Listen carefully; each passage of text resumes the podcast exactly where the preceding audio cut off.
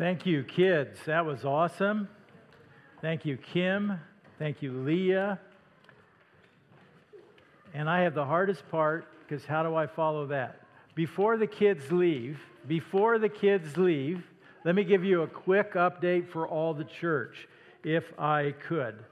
And I just want to go back and uh, remind you back on April 28th, we had a town hall meeting at the bridge. And that's where uh, we identified uh, some needs and concerns we have about facilities and our desire to have permanent facilities in the future. And we talk about especially uh, the need for bridge kids. And um, we um, focused our vision for this possibility back in 2014. And we have a vision point that says we dream of a church with facilities that will one day be a home to an expanding ministry for all ages. And one of the things that we're saying as leaders is now is the time for us to focus on that. And to do that, we recognize we have a significant need to raise some financial resources to help us. We want to raise uh, a down payment, uh, call it seed money, so that we can pursue permanent facilities in the future. And we're going to call this Grow Forward. And uh, you're going to be seeing this in the future, and this is going to be our focus this fall. It'll be focused on with growth groups. Uh, I'll be doing a message series that relates to Grow Forward. And so we want you to know this is, in, this is coming. We, we believe it's really important, and we want to invite you all to join with us as we take this journey together. Uh, we need everybody who calls the bridge their home to be involved, to pray with us, uh, to get involved, to serve with us as uh, the needs arise. So uh, we want you to be aware of that. This is what's coming. Now we're going to start letting you know, know more as we come into August, and that will be our focus for the fall. So we want you to grow forward with us. Bridge kids, thank you. You're dismissed.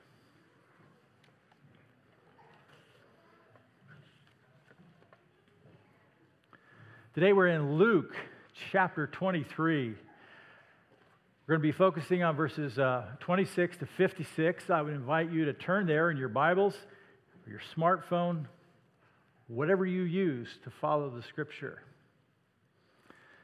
An unusual thing happened on July 14th, 2014, in Chicago.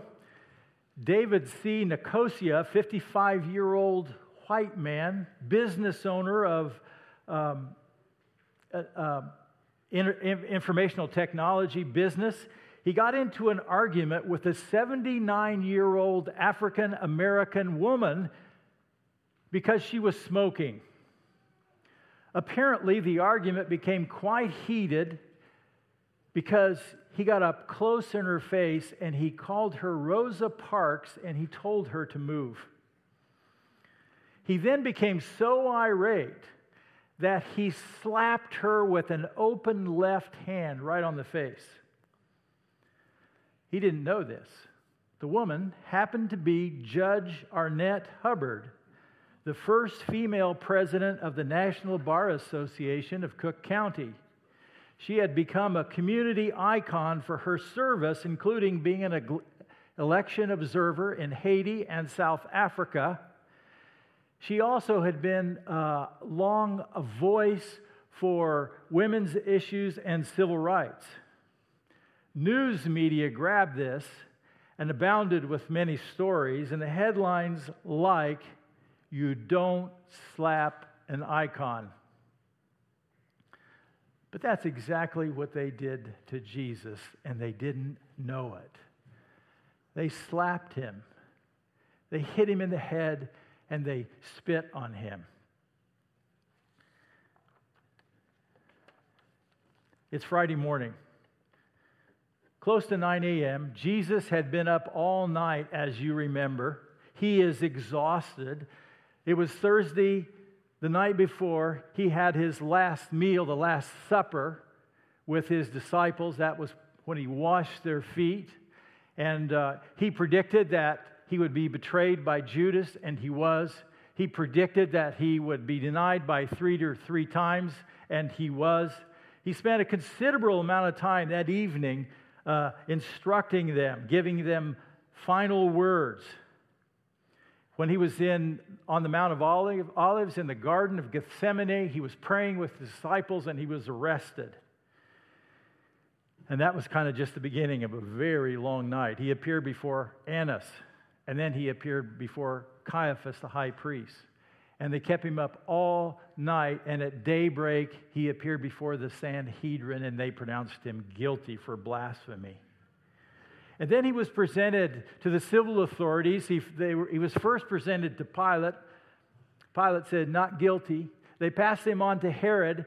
Herod made fun of him but couldn't find anything wrong and back to Pilate, and Pilate said, Not guilty.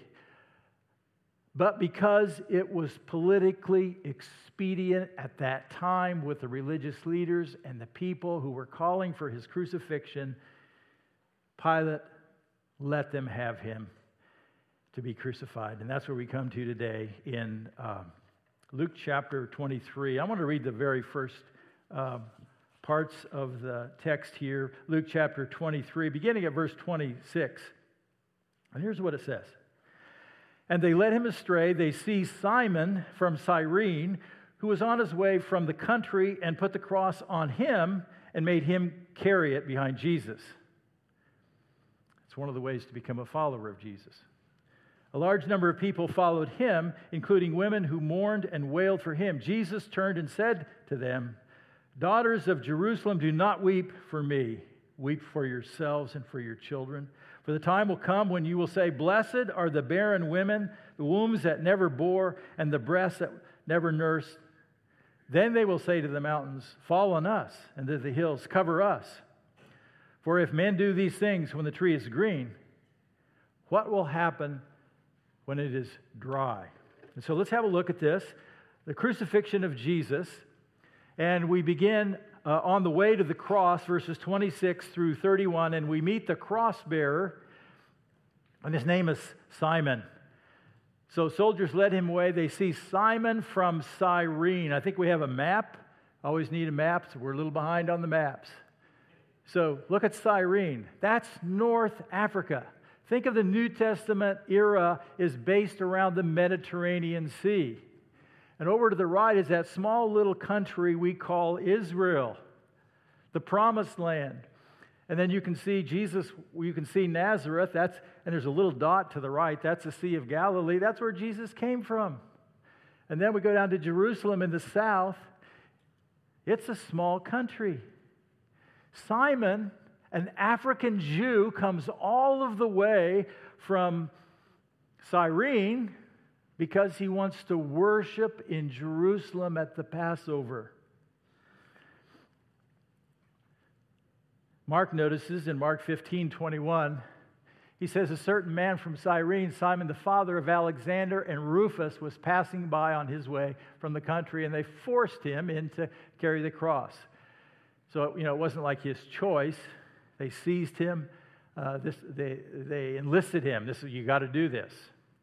And what we learn from Mark here is apparently Simon was known in the early church. And if you didn't know who Simon was, I bet you knew his sons, and they were Alexander and Rufus. And uh, a lot of scholars think they were well known to the church in Rome, that they perhaps were followers of Christ. Perhaps Simon becomes a follower of Christ after this event. And I admit, we don't know those things as facts.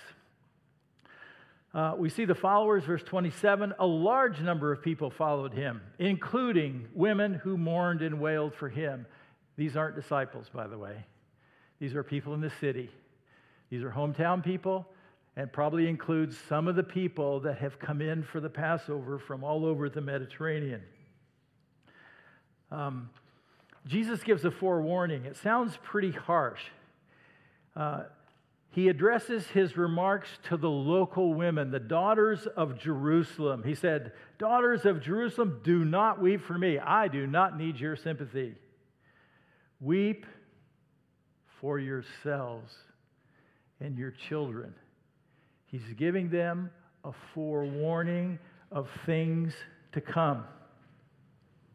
Verse 29 For the time will come when you will say, Blessed are the childless women. That doesn't sound right. In this era, having children was considered uh, a super blessing. Blessed are the childless women, the wombs that never bore, and the breasts that never nursed. Then they will say to the mountains, Fall on us.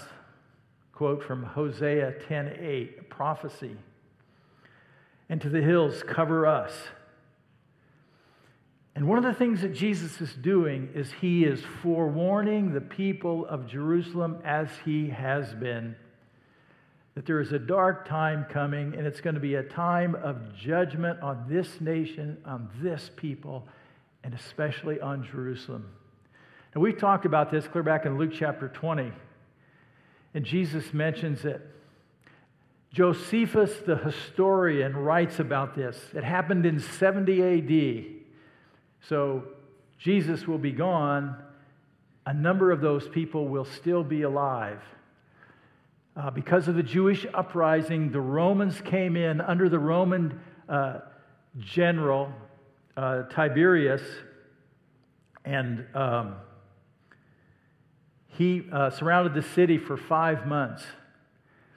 And according to Josephus, was experts think he was a little bit high, but there were 97,000 prisoners taken and 1.1 million people executed in 70 AD in Jerusalem men, women, children, the elderly.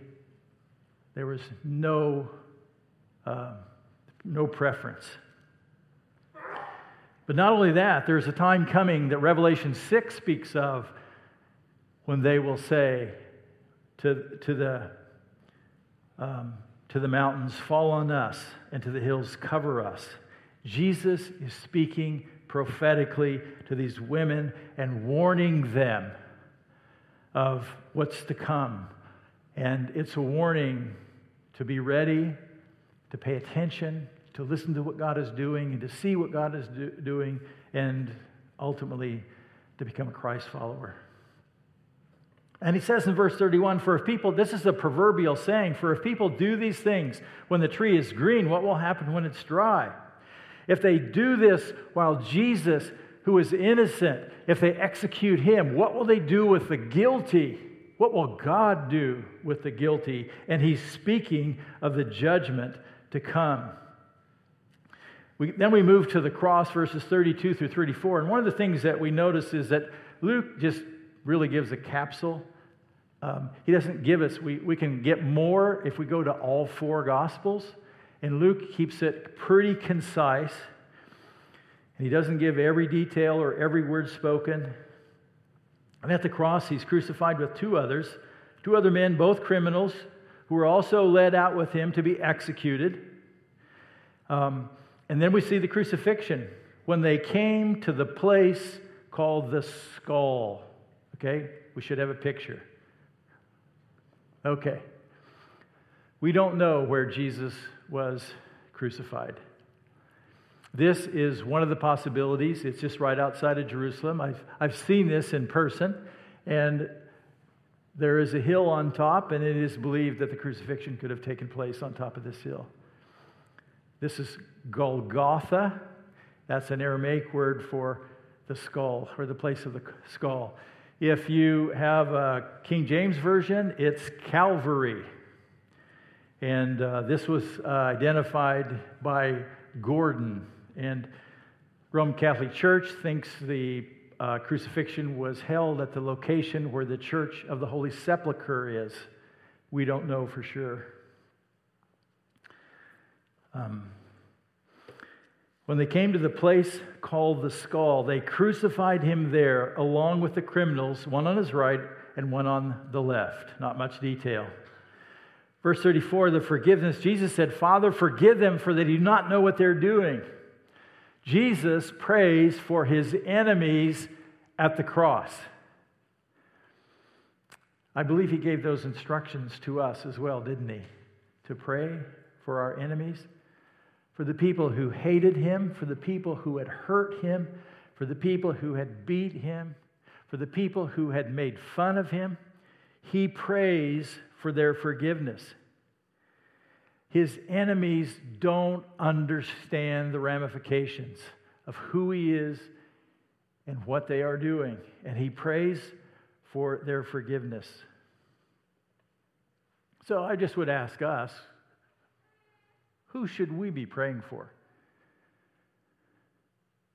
Who are the people that we don't like that we should be praying for? Who are the people who have offended us with their words that we should be praying for? Who are the people that have hurt us deeply that we should be praying for? And Jesus models this, and he gave us these instructions to pray for our enemies. We see the indifference at the cross, at the foot of the cross in verse 34. And they divided up his clothes by casting lots. The guards on duty. Jesus is dying on the cross.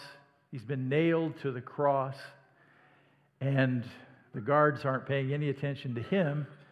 They're thinking, what's in it for me? Because the guards, uh, part of the deal was you get to pick from, his, from the criminal's clothing.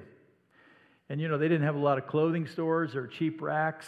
Clothes were all handmade, so clothing could be pretty valuable, and they weren't afraid to wash it. Jesus had a particular valuable garment. He had a seamless garment. And so this would have been a prized uh, possession for someone. But this was also fulfillment of Psalm 22 18, where it says, They divide my clothes among them and cast lots for my garment. If you don't know Psalm 22, you should read it. There are many things fulfilled at the crucifixion in the life of Jesus. And it may well have been that Jesus was quoting this while he was on the cross and thinking about this. And it's this passage that says, My God, my God, why have you forsaken me?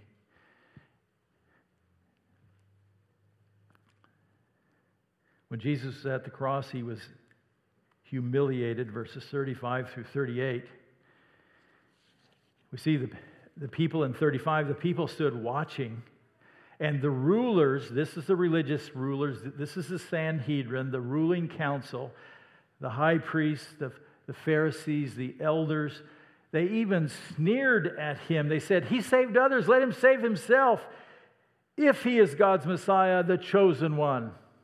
And so they're just making fun of Jesus. Uh, they mocked him. They challenged him about salvation. He was the one who's, who came to seek and to save that which was lost. He can't even save himself. They're making fun of him. We see the soldiers, 36 and 37. They also came up and mocked him. Religious leaders mock him. Now the soldiers mock him. They offered him wine vinegar. Jesus would have been extremely thirsty. I don't imagine they gave him much water during the night. He's had probably a significant blood loss by this time, and he's extremely thirsty. And so they offer him something. It's wine vinegar. And uh, that did not quench anybody's thirst. And they did this to deceive him, to make fun of him, and they said to him, If you are the king of the Jews, save yourself. They question his ability to save. They mock him. In verse 39, the public notice there was written uh, a notice above him which read, This is the King of the Jews. This is what Pilate ordered. And we know uh, from one of the other Gospels, um, John chapter 19, verses uh, 21, uh, 21 through 22, that the religious leaders didn't like this. And they wanted Pilate to say he claimed to be the king of the Jews. And Pilate wouldn't have anything to do with it. And it, it really becomes kind of humorous. He, he was the king of the Jews. They put the note, he was crucified for being the king of the Jews. And it's sort of like a put down of Pilate to religious leaders there's your king, this is what you get. And it's kind of embarrassing in a way for the religious leaders. And it's pretty amazing when you think of here is the king of the Jews, and that's exactly who Jesus was and is. And he is the Lord of Lords and King of Kings. And yes, one day he will reign on his throne eternally. We also reminded that Jesus was crucified with criminals, verses 39 through 43. Uh, first, we see the insults. One of the criminals who hung hurled insults at him Aren't you the Messiah? Save yourself and us. He's mocked by the religious leaders, he's mocked by the soldiers. Now he's mocked by a criminal hanging next to him on the cross. And which reminds us of Isaiah 53 12. The prophet, 800 years before the birth of Christ, writes, Therefore, I will give him a portion. He's speaking of the promised one, the Messiah, a portion among the great, and he will divide the spoils with the strong because he poured out his life unto death. And that's the crucifixion. And was numbered with the transgressors. He was counted with criminals. He's crucified side by side with criminals. For he bore the sin of many and made the intercession for the transgressors. He prayed for his enemies.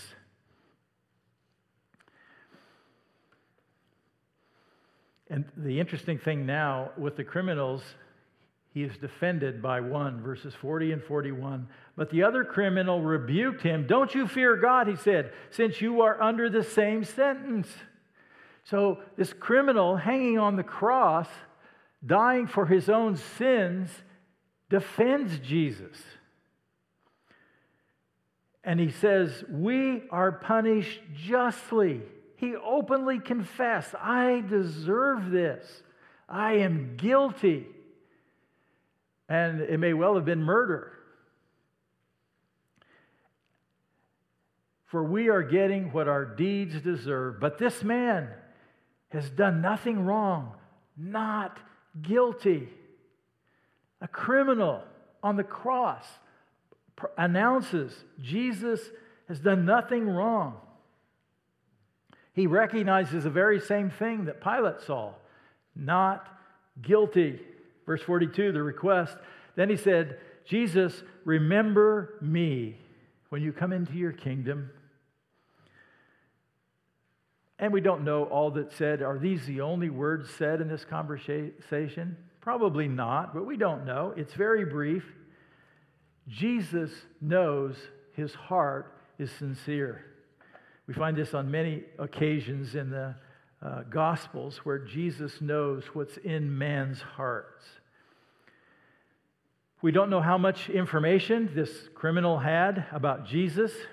Had he heard Jesus teach? Had he stood in the crowd somewhere along the way? Had he ever seen a miracle of Jesus? Jesus has been public for quite some time. Somehow he recognizes and believes that Jesus, who is being crucified as King of the Jews, is coming into his own kingdom. And then we have a promise in verse 43 Jesus answered him, Truly, I tell you today, you will be with me in paradise. We read through that really quick. It is absolutely amazing. Think about this guy. He's guilty. Everybody knows he's guilty, crucified on a cross. He admits he's guilty on the cross. And he asks Jesus to remember him. And Jesus does. And he gives him a promise You will be with me in paradise, meaning heaven today. There is life after death, and you're going to be with Jesus. And he gives him that promise. Is that fair? We call it grace.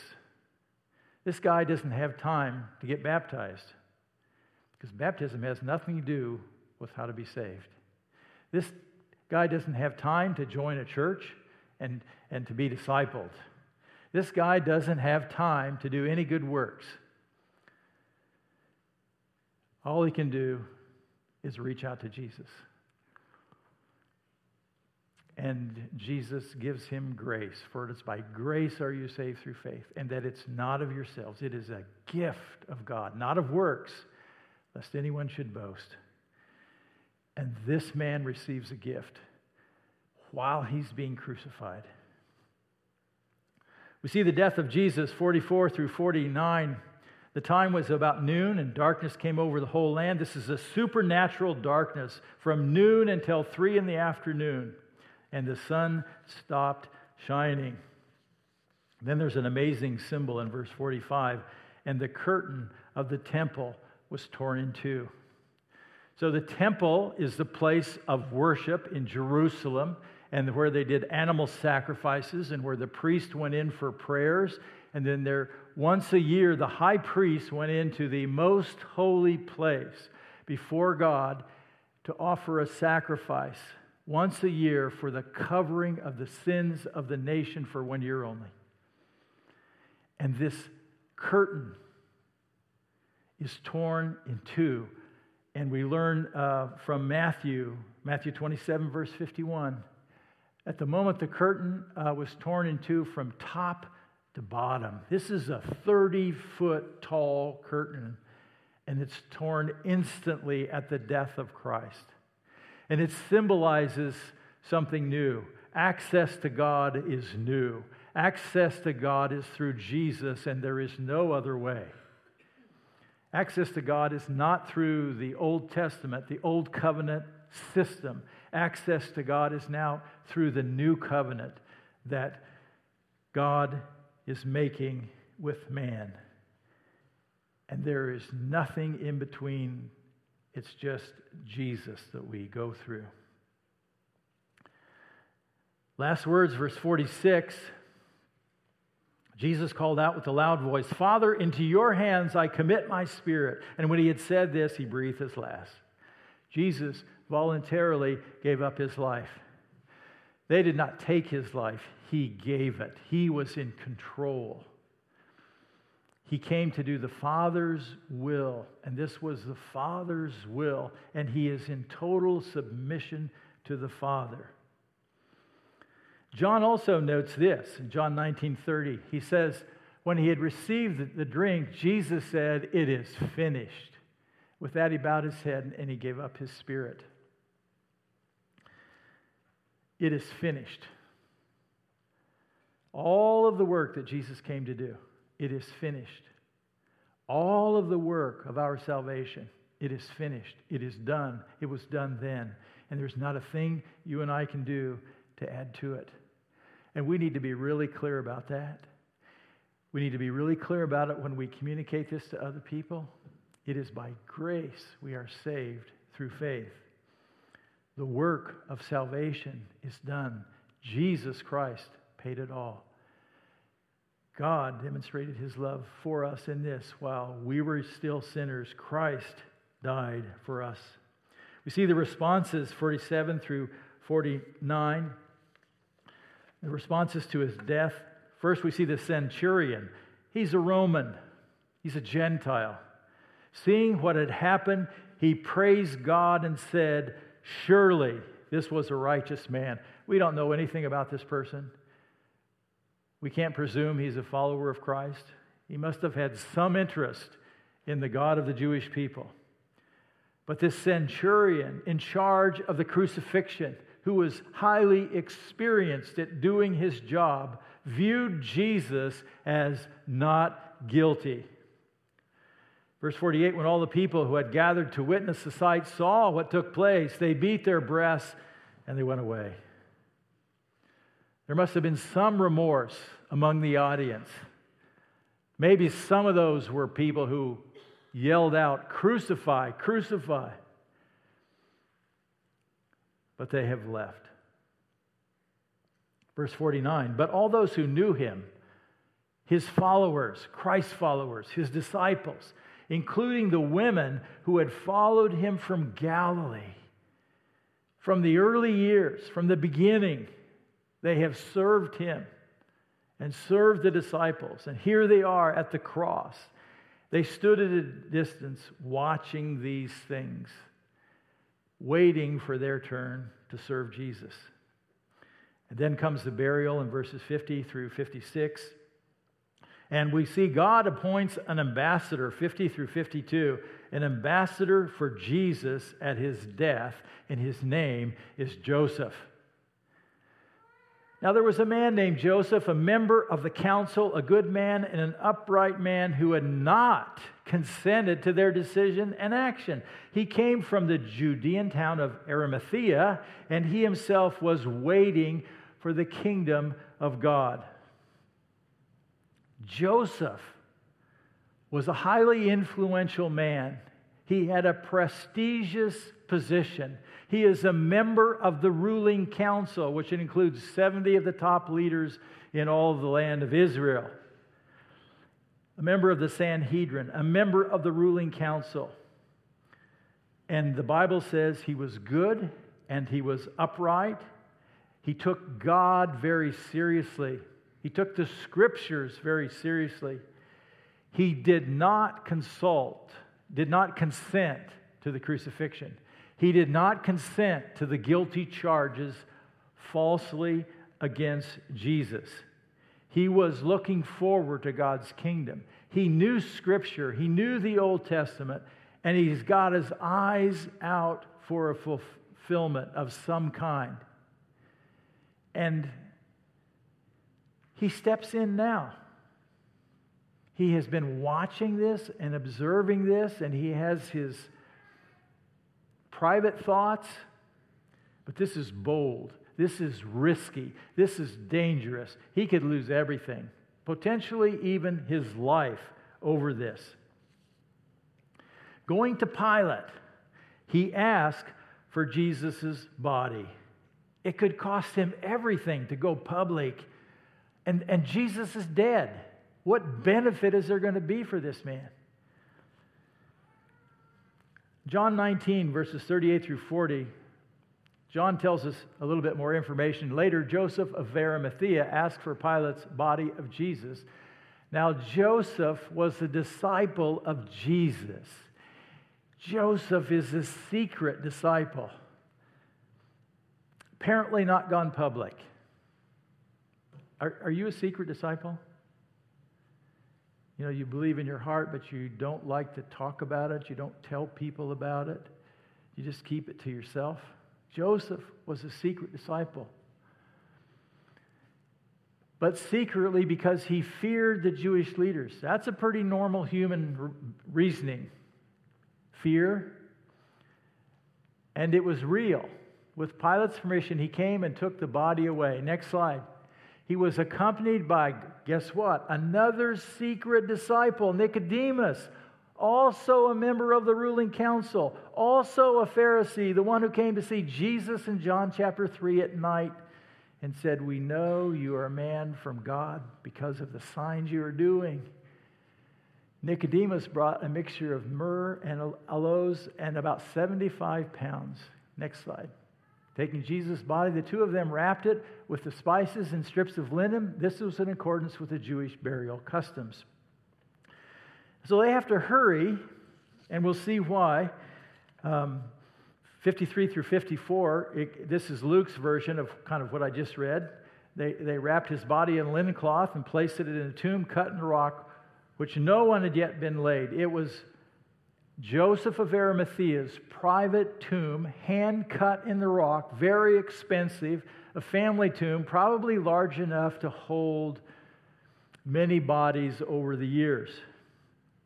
Verse 54 is the key. It was preparation day, meaning Friday, the day they prepare for Sabbath. And the Sabbath was about to begin. So he dies about 3 o'clock, and as soon as sundown happens, everything has to stop. Everything has to be done before sundown. And so they have to do this hastily. They don't embalm bodies, they wash them and then wrap them and then use perfume and spices. And that's all, and, they, and the body is buried within 24 hours. And then we meet the women, verses 55 through 56. The women who had come with Jesus from Galilee followed Joseph and saw the tomb and how the body was laid in it. And so the women knew exactly where Jesus' body was, by the way. They didn't get lost and they weren't uh, distressed and hysterical, and they knew what they were doing. Then, the, then they went home and prepared spices and perfumes, but they rested on the Sabbath in obedience to the commandment. So these were the women at the cross who were his disciples. They have been waiting to serve. They are serving Jesus in death. They get things ready. There has been a hurry up preparation for burial. It is not finished. The burial is not finished. Jesus is laid in the tomb by sundown. The women get everything in order, and their plan is to rest on the Sabbath according to the law, and then Sunday morning early, they're going to get there and they're going to finish their work in serving Jesus. But we know what happened because when they went on Sunday, the tomb was empty. Now, we've just covered a whole lot of material. And when you look of all of the events leading up to Jesus' death, there are long passages leading up to the crucifixion. It's a long passage, and we, and we haven't gotten to the resurrection. Actually, we did the resurrection on Easter, if you remember. And there's a lot of ways we can talk about this and apply it. I just want to apply this in one way from Romans chapter 12 and verse 1. So we just saw all that Jesus did for us. Here's a very practical application from the Apostle Paul. He says, Therefore, I urge you, brothers and sisters. He's talking to Christ followers, he's talking to the church. Therefore, I urge you, church, in view of God's mercy and all that God has done for you, that He loved you so much that He sent His Son to die for you, that He would pay for your sins, that He does not give you what you deserve, but He offers total forgiveness in heaven. That being said, in view of God's mercy, here's what you can do. This is the exchanged life. We talked about this last week a little bit. The exchanged life to offer your bodies as a living sacrifice, holy and pleasing to God. This is your true and proper worship. In view of all that God has done for us, it's your choice. What will you do with your life? How will you follow Christ? Will you follow Christ when you feel like it? Will you follow Christ when it's convenient? Will you follow Christ because you're all in? You're totally yielded, totally surrendered. He is Lord. I'm His servant. I don't have to decide whether I'm going to obey. I just need to know what He wants me to do. That's what it means to offer your body, offer all that you are, offer everything you have that's connected to you. Let's pray. Father, we thank you for Jesus Christ. Thank you for his life. Thank you for his model. Thank you for his example. Thank you for his total obedience. Thank you so much for his love. And he gave everything for us. And now we can give our own lives back, meager as they may be. We can just be humble and willing to serve you. Humble and willing to have Jesus be Lord of our lives. Humble and desiring to be filled with your Holy Spirit and led day by day. And acknowledging that we seek forgiveness and that we can get right back up and we can continue to follow Jesus one day at a time. Help us to be a people who take that seriously. Help us to be a people that follow you. Help us to be a people that are pleasing in your sight. For Jesus' sake, I pray. Amen.